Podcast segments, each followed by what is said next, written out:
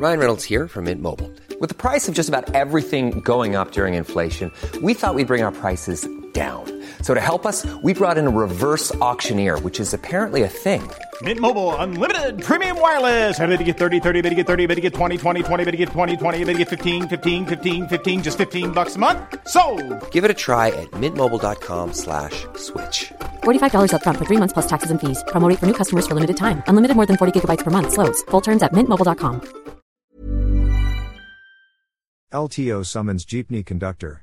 Bacolod City, the Land Transportation Office, L T O, regional office in Western Visayas will issue a show cause order to the conductor of a modernized jeepney in Bacolod City after he was bashed by netizens for body shaming a nineteen-year-old student here. Riza Atade, spokesman of L T O six, said the conductor, Richard Amore, is obligated to explain because he has been issued a conductor's license by the L T O. Lanami Joy Magaro, a psychology student from the University of Negros Occidental Ricolitos, said in a Facebook post that she was publicly body-shamed by the conductor of a modern jeepney owned by R S J Lines Incorporated when she was asked to pay the price for two seats due to her body size. Magaro said she replied that she was a student and the conductor told her to pay P twenty-two instead of the student fare of P eleven. Embarrassed, the student got off the vehicle and cried on the side of the road. Her Facebook post went viral on social media and drew comments mostly from angry netizens sympathizing with her. R S J Lines Incorporated, meanwhile, issued a public statement apologizing for the incident. The incident also got the attention of Bacolod City Mayor Alfredo Abelardo Albi Benitez, who called the owner and the conductor of the modern jeepney to the Bacolod City Government Center on Thursday, September twenty-first. The mayor said the conductor told him it was just a joke. But, I told him, it was a bad joke, Benitez said.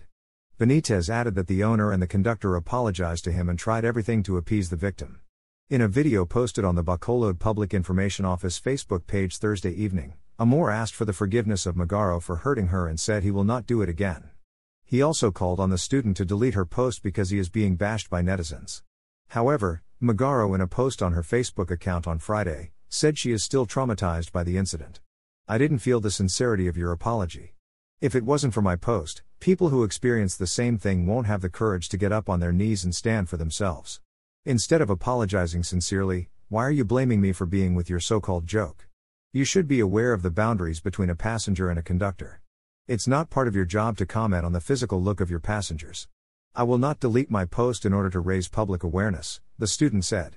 The incident also gave way to other complaints by passengers against conductors of modernized jeepneys in Bacolod City that were posted on Facebook, ranging from overcharging, overloading and negative attitude.